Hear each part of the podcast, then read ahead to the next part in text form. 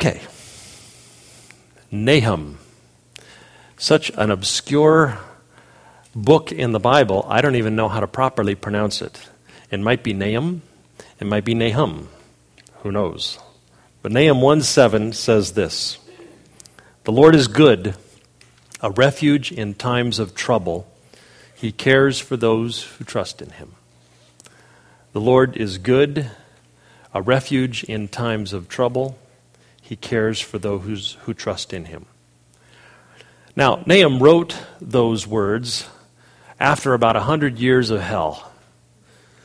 The Assyrians had uh, come knocking on their northern frontiers and had completely dominated, invaded, and taken over the kingdom of northern Israel.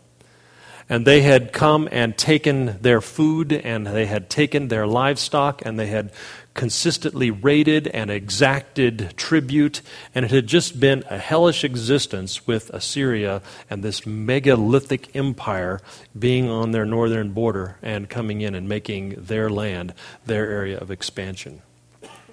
And so, for a hundred years, fathers had not had enough food to feed their children, and mothers had watched their babies go hungry, and it had been a hellish experience for about 100 years. And now, Assyria itself is teetering on the edge of destruction. And now, at the time that Nahum writes this, the Assyrian Empire is beginning to unravel and crumble around them. And looking back over those 100 years, Nahum writes this looking at the pain, the unfulfilled desire, the prayers that had seemingly gone unanswered, the disappointment, the troubles, and the trials.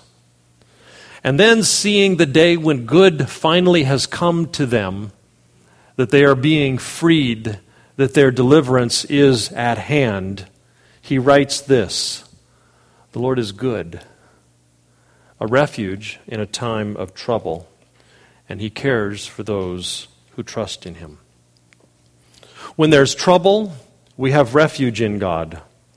When victory finally comes, we see in God His goodness and His truth. God, we learned in Sunday school, is good. God is goodness. And, Nahum is saying, God and goodness are with us in times of trouble, in times of worry, in times of strife, in times of difficulty.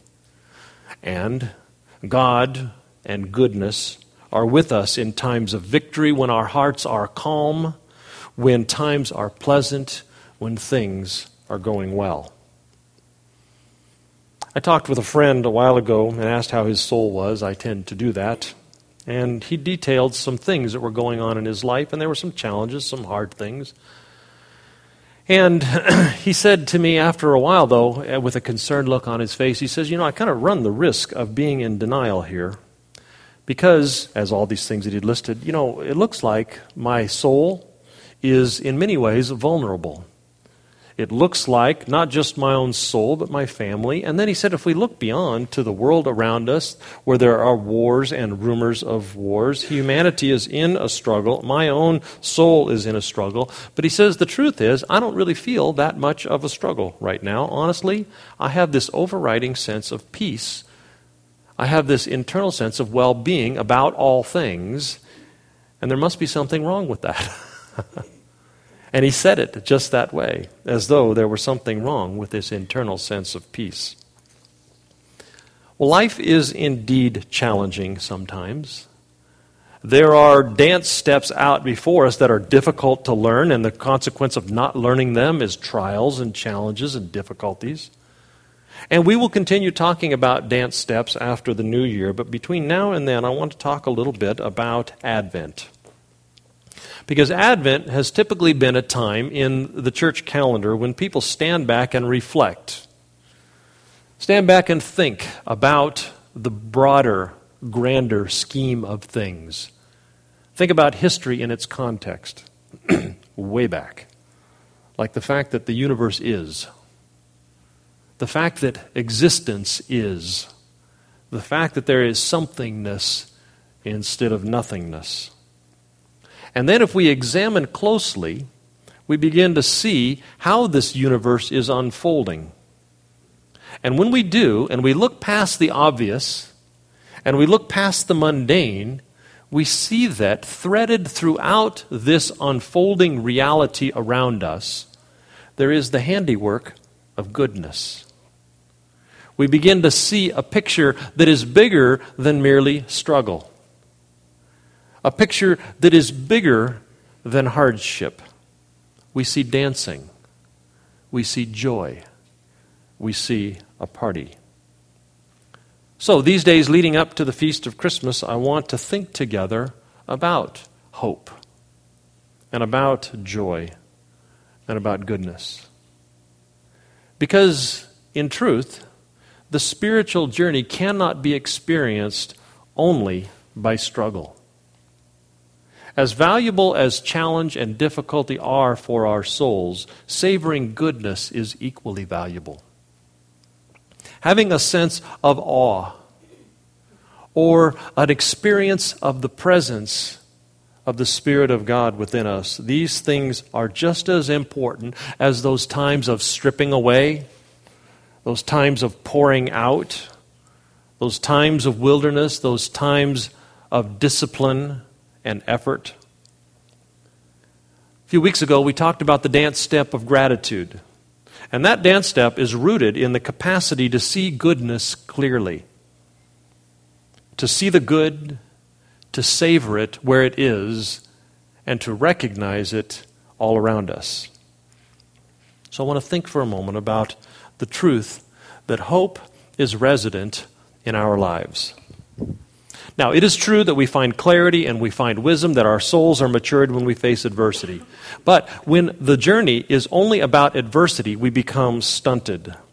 There are times when our souls feed on green pastures, and these are just as critical for our soul's health as the times when we walk through the valley of the shadow of death. There are times when circumstances restore our souls, when goodness and joy and peace and love and kindness, when the very fruits of God's Spirit are present among us and touchable, tangible, and we can see them around us. But often, people, a human tendency is to fail to notice the spiritual depths that are resident in pleasure, resident in goodness, resident in the good times. We tend to take the good times for granted and look past their spiritual worth, only to return with spiritual fervor to the times when there are challenges and difficulties. Well, this is a human tendency. And seeing this human tendency, people of spirit have structured their calendar as far back as Sinai to include ample times to shift our focus back to the good to shift our focus away from that which is the mundane or away from that which is the trial and to see that which is goodness. When we feast, we savor goodness. When we do so, we access truth in a way that can only be accessed that way. When we linger on beauty and we plumb the depths of favor and kindness.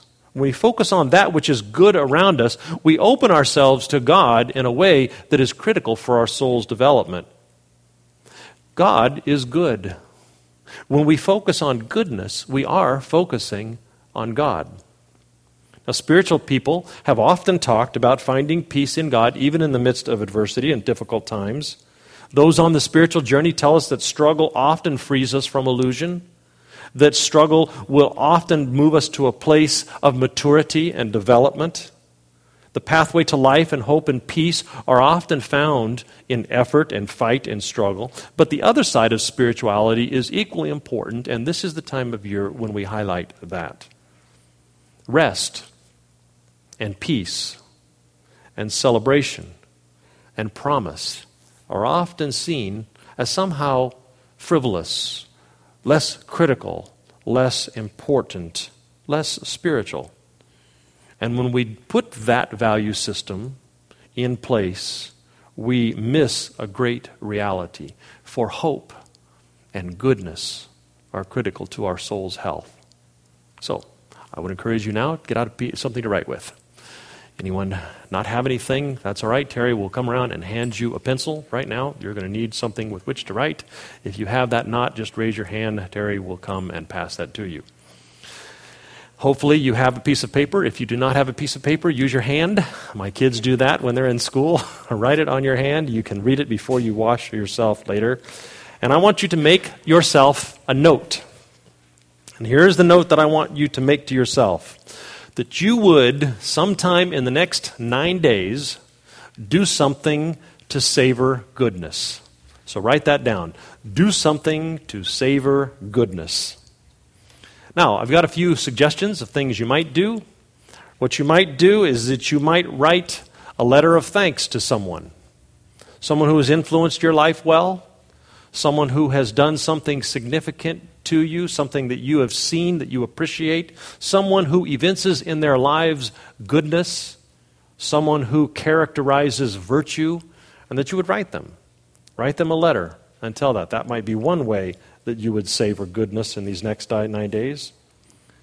Perhaps you would write a psalm of your own, that you would write a letter to God, not unlike what David did, or write a letter to yourself in which you log all of those things that are goodness and virtue on this planet. Maybe in the next nine days, you would find some time to bundle yourself up in a coat and go sit outside where it's quiet and watch the winter upon us and enjoy and savor creation. Or maybe you would quiet your voice for a full half day and say no words for that half day. And while you're not speaking, spend that time making a log of all that you note that is good and right and noble and virtuous. So make yourself a note that says, do something in the next nine days to savor goodness. Now, say it again. Send you an email. Why, you didn't write it down? no, I'm not going to send you an email. Advent has historically been a time for just this kind of thing focusing on what is good, what is wholesome, what is joyous, what is pure. It's historically been a time when we elevate our sights beyond the struggle to the noble and to the virtuous, to focus on those things that breed peace and those things that build hope. Now, the word Advent means coming or arrival. Now, what it's come to mean in church history is, over this period of time, is to elevate our focus to three comings, three arrivals. The first one is the arrival of Jesus, the birth of Christ. Jesus, who lived his humanity in such a way that the divine core, the divine center, was able to radiate freely. The second advent is the future coming of Christ, when the transcendent Christ comes for us, either when we breathe our last or when time comes to an end. And the third is the current advent, the journey of awareness to our very center where God is. That we can, in stillness and in quiet, just as Robin said a few moments ago, we have the capacity to see the unseen to sense the Spirit of God within us, either when we see it through circumstances or bubbling up from within us, the very expression of God's nature flowing through us as it does through Christ. So, Advent is more than marking a 2,000 year old historical event. Advent celebrates something that is a universal truth. Our God has come for us, our God will come for us, and our God is coming for us even now in this moment, every moment in the present. Advent celebrates an immovable hope. Wrong is even now being set right because our God is within us. Advent says, lift your eyes to your cosmic story, this grand narrative that tells you where we began, where we will end, and what have been the milestones and markers along the way. Elevate your sight to the grand narrative and find your place in it that wrong is being made right, for God is within you. Love is even now overcoming hate, for God is within you. Our souls are even now being redeemed because God is within you. Paradise is prevailing over hellishness. A world that has gone mad is being made sane. Good is triumphing over evil because God is within you. Elevate your eyes to that story because it's really easy to lose that story in the midst of the mundane normalness of a life marked by sin and failure. Advent celebrates the truth that all of creation is being reconciled to God, that our deepest hungers are being fulfilled, that our ultimate purpose for existence is being accomplished, and that the story is ongoing even now. And it reminds us to raise our eyes to this bigger horizon. Because so often our eyes get downcast looking at our plodding feet, make the paycheck, lose the weight parent the teenager. Or our eyes are so often downcast with regret, what I should have done that would have made my life better or my family better, what I should have done to plan for the future better, or how many disciplines I ignored that I shouldn't have, and now I'm facing the consequences for that. Or so often our eyes are downcast by the numbing sameness of life. Week after week, it's the same dishes month after month, it's the same sales quota. Year after year, it's the same marital struggle. And the numbing, mundane sameness often brings us to keep our eyes downcast, and the trivial becomes the centerpiece of our existence. And recognizing that human tendency, those fathers and mothers in the faith have come and said twice a year, once leading up to the feast of Easter, and once leading up to the feast of Christmas, elevate your eyes to the truth that is to be found in the heights, not in the depths. Christ has come. Christ will come. And Christ is even now here, coming, breaking into your heart, into your life with purpose and life and vision and hope. Lift your eyes. So, these are the truths that we are called upon by our calendar to celebrate during this season.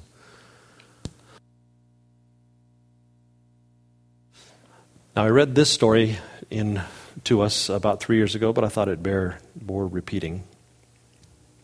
I was absolutely positively sure. Well, maybe. I thought that I had sensed a spirit nudge to leave my church job to attend grad school, but there I was on my last day as a campus minister no money, no job tomorrow, two kids, and a car that had been wrecked the day before. And I told my wife, I am going to my office since I have it for one more day, and I'm not coming home until I hear from God. I prayed every kind of prayer I knew. I loosed, I bound, I wept, I quoted, I thanked, I shouted, I kneeled, I lay on my face, and finally I ran out of ways to pray, so I stopped. Lord, I got into this mess because I thought you called me to resign and to go to grad school. I may have missed it, but I'm in trouble. I've got a family, and I need you to provide. The Bible was open on my desk that morning. A phrase jumped out to me from the story of Abraham The Lord will provide. It was the only thing on the whole page that I had underlined from some prior reading. At that point, I was spent. My soul and the office were quiet. Reading those words, I was sure that the same God who spoke his name to Abraham had just spoken to me.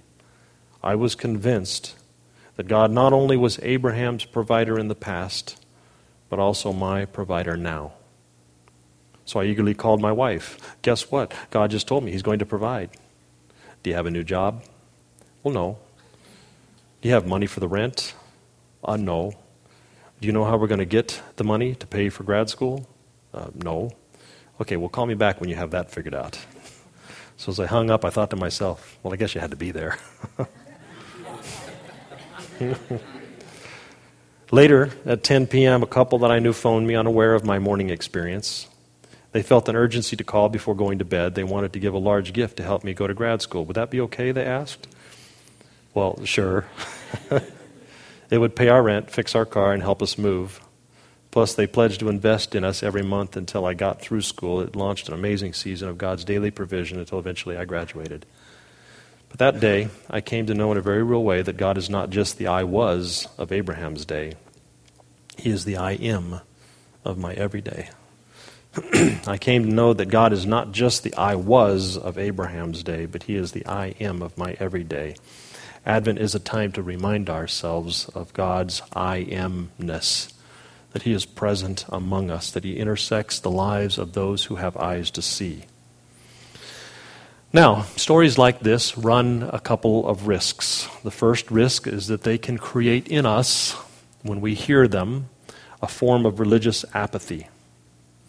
Instead of encouraging us to find and then resonate with the rhythm of the divine that is always at work in us and around us, it can cause us to become passive, to do nothing, to look for nothing, but to simply say some words to God, thinking that perhaps our requests are some kind of magic incantation, and then wait for a miracle. Now, in the next dance step that we're going to talk about, Jesus is going to warn us about that. You're going to hear him enjoin us to personal responsibility. There's a connection, he will say, between what you do and what God does, between what you do and what you pray. There is the risk that we can become passive when we hear stories like that. The second risk is that since drama like that doesn't happen every day, when we hear stories like that, we tend to feel like God's forgotten stepchild. And when that happens, we forget that merely because drama doesn't happen very often doesn't mean that blessing doesn't happen very often. Because we forget the richness of the blessing of having life and having energy in our bodies and to be able to breathe in fully and take a full lung full of air, to love and to be loved. And those miracles are always present among us. We forget that life itself is a miracle. We forget that there is, just as Robin said early, an organ inside of us that can sense the Spirit and can be aware of the whispers of the divine. It may be atrophied, and we may need to look again but that miracle of us being the people of God, aware of and experiencing God, is present in us, for us, always. We forget these blessings. And Advent reminds us to go back and to re examine. It reminds us that God is always present. Within our very being, wisdom is always speaking, virtue is always calling. Miracles are always happening. Divine destinies are always being forged and hammered out. Promise and hope are always erupting from within us. Advent is a time to raise our eyes and see what is right in front of us, a time to reflect on the goodness of normalness, a time to reflect on the goodness of normalness. Now, here, here's a few things that we're asked to remember during Advent. One, Advent asks us to remember that history has a purpose. To lift our eyes from today and to see time capsulized in the eternal, in the oneness of past, present, and future. And to recognize that though today all of creation is groaning, awaiting redemption, that we are wrapped in time that folds back on itself such that the full redemption has already, but not yet, been made whole. Advent reminds us to lift our eyes from the curse of sin and death that so often characterizes our interactions on the planet and to look forward to when justice prevails, to when peace carries the day, to look to the day when pollution will see its demise, when crime, racial mistrust, and marital dissolution will be things of the past. To find in history the culmination of tomorrow, that tension that we live in in this era of already and not yet, and to see that our story points us to the promise that history resonates with promise. In the end, good triumphs. In the end, justice prevails. In the end, redemption wins. And we're reminded during Advent to see these promises and then to step out into our days and be part of bringing them to be. Advent reminds us of the eternal nature of the history we're in, the culmination in goodness, and invites us to take our place in that story. Second thing Advent reminds us is that our own sin is redeemed. That for this purpose was the first Advent, and to lift our eyes from today and to see ourselves clearly. For though we live in a world characterized by shortcomings, we walk in bodies and minds and souls that are characterized by weakness and failure. Nevertheless, the truth of Advent is that you are not your sin, that you are not your failures. Lift your eyes from the grinding nature of living in a body that is plagued by sin and death and lift your eyes to the promised perfection of tomorrow's realization.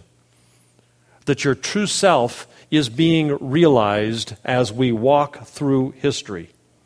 Something inside of you knows of tomorrow's promise. Everything that you long for is even now being made whole and fulfilled. This is our story. And Advent reminds me to go back to those times when I could see that clearly to give my focus to that yet once again. To see that there is a resident hope within me that is there being now fulfilled. Goodness wins, life wins. The evil of hatred and prejudice and greed, these things are all defeated. And at a very personal level, my own temper will be dismantled. My own lust or sloth or envy or greed or gluttony. All of these things are destroyed, and I emerge from the fire of their destruction, made whole and made pure, and becoming all that my heart yearns to be. Advent reminds us to lift our eyes to the promise that you and I are being made whole and our destiny is being fulfilled. To see beyond the shortcomings of today and to see to the promise of tomorrow. Third, Advent reminds us of God's indwelling presence. That at my very core, I am one with God. There is within you and there is within me the capacity to love your husband, even though he's a pain in the ass. There is within you the capacity to love your wife, even though you've been worn down by so many arguments. There is within you the capacity to love your neighbor because God is within you and God is love. It's to look within you and see that there is something bigger than the mundaneness and normalness of life, and it is within you, for God is within you. There is a power that enables you to live at a higher level. I can live in love. I can live in peace. I can live in kindness and goodness through Christ who is strengthening me and through the Spirit of Christ that is indwelling me.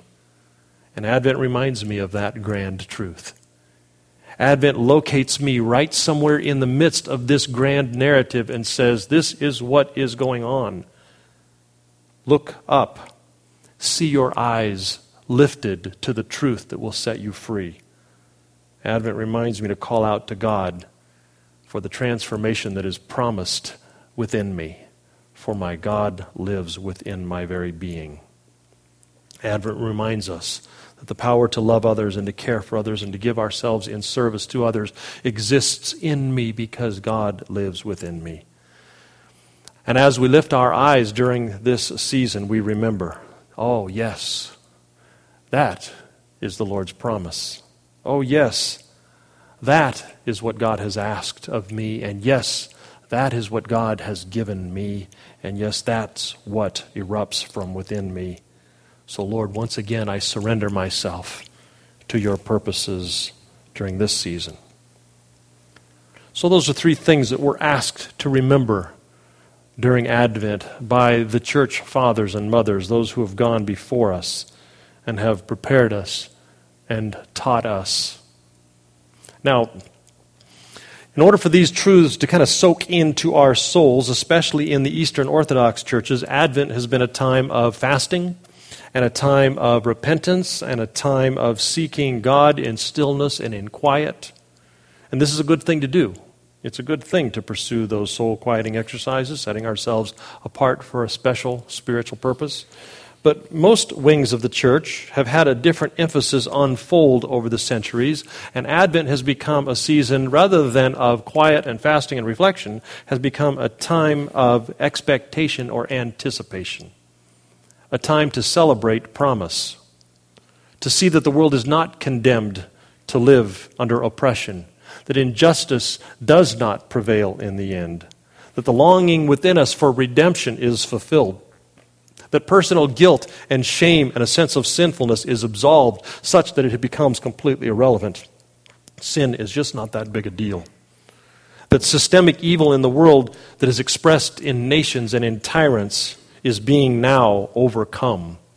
This is the time to remember that. Spirit of Advent is captured with that sense of expectancy, a hope that allows us to rise within and see that goodness wins and that I have a place in its victory. So, yes, there is struggle. But so what? Goodness wins. Yes, there is difficulty and hardship, but so what? Truth wins. Yes, life is harsh and sin plagues, but so what?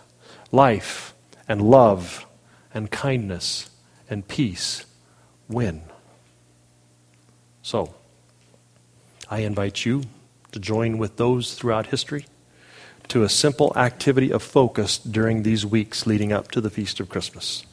Sit down with a notebook. Record what is good. Record what is hopeful. Sit by the fire. Sit by a window. Find a quiet place and reflect on that in life which speaks of promise and which speaks of expectation. Now, some of you are my friends, and I'm walking with you through a very, very dark time right now. And I can imagine that the idea of sitting down and thinking of all that is good and noble and right will just stump you. But that's okay. That's what friends are for. So if you find yourself stumped because your life has been so pushed down to see only the most base level of human existence, and if it is very difficult for you to raise your eyes to see the cosmic story with anything more than just a fairy tale commitment, then you need friends because sometimes what you can't see, others around you can see. And they can help you elevate your sight beyond the mundane. So I would encourage you write a prayer, perhaps of hope, thanks for what it is that you can already see. That's a good beginning. Write a prayer, a prayer of hope, anticipation for that which you cannot yet see. And then prayers to ask for eyes to see. Lord, show my heart the promise in elevated truth. Give me eyes beyond my downcast plotting and my con- cons- being consumed with the mundane. Advent awakens us to this great truth if we give ourselves to this season the great truth of hope. And when we stir up hope and awaken it, it tends to breed renewed devotion we become committed to being part of this story unfolding. We begin to see that the goodness being transformed upon the earth comes through us in many ways. And we find the Spirit begin to course through us to our family members, to those that we have contact with through the week, and to the place of those in our cities. And we sense that, yes, the universe is on track. Yes, the universe is moving to redemption, and I am a part. And we have a renewed commitment to listen to Jesus' words and to follow through on what he said about being salt on the earth and being light on the earth. Because we have seen the story yet again. We have been renewed by our vision, and we find our place in that story. As we sang earlier about, O come, O come, Emmanuel, the verses have these disturbing realities mourning, exile, Satan's tyranny, all of that stuff. But the refrain comes back again and again. It says, Lift your eyes to something bigger. This is not the sum total of reality. Lift your eyes to something that transcends that. Yes, people are unwise and people make unwise decisions all the time, and there are consequences to that. And yes, tyranny defeats goodness from time to time, and death's shadow is ever present. War and want are all around us. There are tough things that happen in life. But these are transient realities in the face of divine promise. Lift your eyes to a broader horizon, a horizon of hope. See the good around you. Pay attention. Notice when you see virtue in someone. There are people out there all the time who are living with dignity and nobility, who live self sacrificially. There are people out there all the time who, if you have eyes to see and if you're watching for it, who are living generously. There are people all the time treating each other kindly and being good. And there are wonderful blessings that accrue to us. Life is filled with goodness. And when you see this goodness, heed it, pay attention to it, watch it. It lifts your eyes to the promise of God that is resident in each one of those acts of goodness. And then you begin to see beyond the plodding you begin to see beyond the sameness and you see the eternal promise of our cosmic story and you find your place in it and you make your contribution. And it starts by changing your vantage point. Our vantage point determines our reality. Our vantage point determines our reality. The ancients knew this when they instituted Advent, and what they tried to do was change our vantage point. And to say, I want you to see from the perspective of the celestial. I want you to see, the church fathers and mothers were saying to us, from the perspective of the heavenly, from the divine. See from the perspective of the noble and the good and the spiritual. Feed yourself on the reminders of all that is right, and in so doing, you will change your vantage point. Change how you see your internal world. It'll change how you see the people who are close by you. It'll change how you see the people in the outer world and change how you see yourself. So, I encourage you these days allow yourself a deepened experience of the Holy Spirit within by this simple practice of shifting your focus, shifting your vantage point, and stirring it up from within yourself.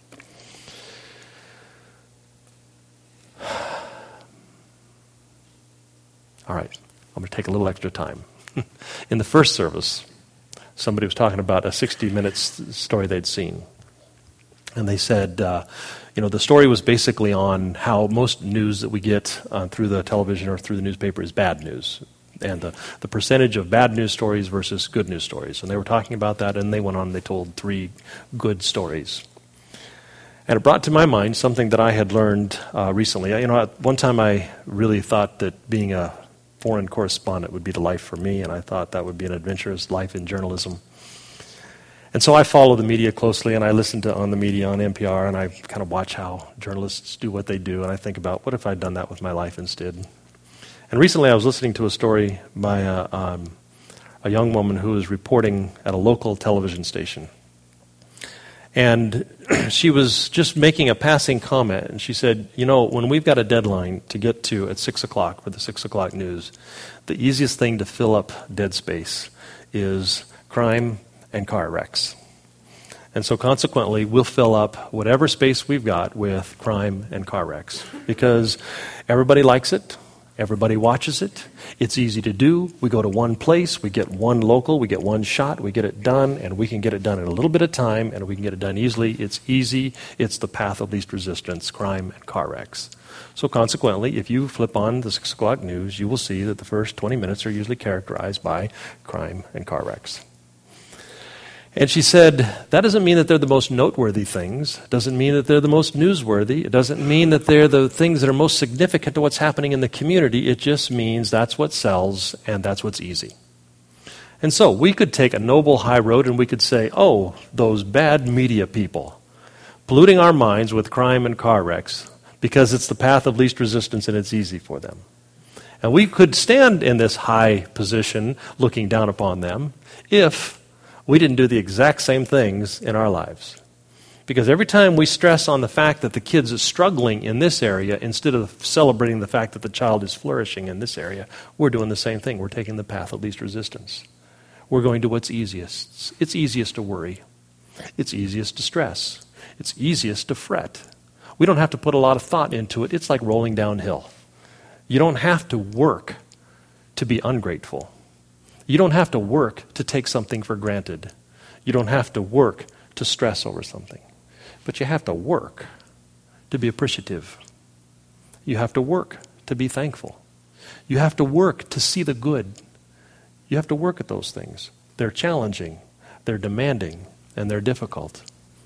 And here's what Advent invites us to do to do the challenging, to do the demanding, to do the difficult. So I encourage you get out your notepad, sit by the window, go outside, make a log, spend a half a day being quiet. Whatever it is that you want to do, do something to savor goodness in these next nine days. So, Lord, be it so in our lives that we would have a higher vision and a higher truth, that we would see ourselves in the midst of this cosmic story, find our place in it, and have our vantage point affected by it. Be that so in us, Lord, in Jesus' name. Amen.